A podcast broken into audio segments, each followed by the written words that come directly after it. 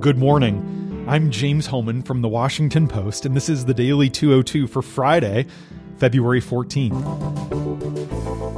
Here are election 2020 updates from today's show.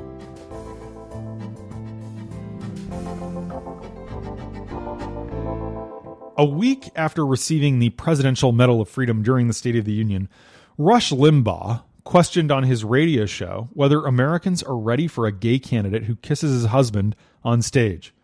The Federalist, a popular conservative website, defended Limbaugh's comments.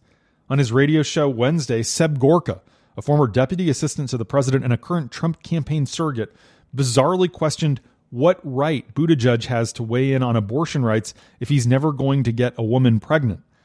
Conservative radio host Ben Ferguson seemed to imply that Buttigieg is somehow less masculine because he's gay. A video that went viral last week on the right showed an Iowa woman who caucused for Buttigieg asking whether she could change her vote after finding out that he's gay. The woman says in the video that he had better read the Bible. All these attacks are prompting blunt responses from Buttigieg's allies and his Democratic rivals, who've all called the remarks inappropriate and offensive. Interestingly, the Buttigieg campaign is declining to respond to these comments on the record. Previous candidates have sometimes decided to confront identity issues directly. Barack Obama delivered that highly personal talk on race in Philadelphia in 2008. John F. Kennedy gave that landmark speech about his Catholicism in 1960 to a group of Protestant ministers. So far, the Buttigieg team has concluded that ignoring the remarks is the best choice.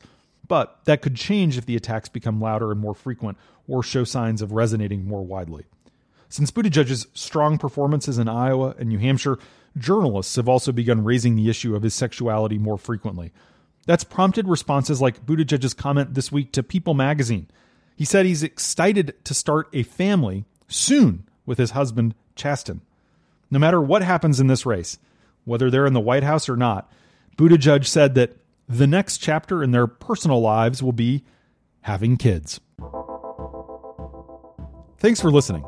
I'm James Hohmann. If you want to hear full episodes, find The Daily 202 every weekday morning wherever you get your podcasts.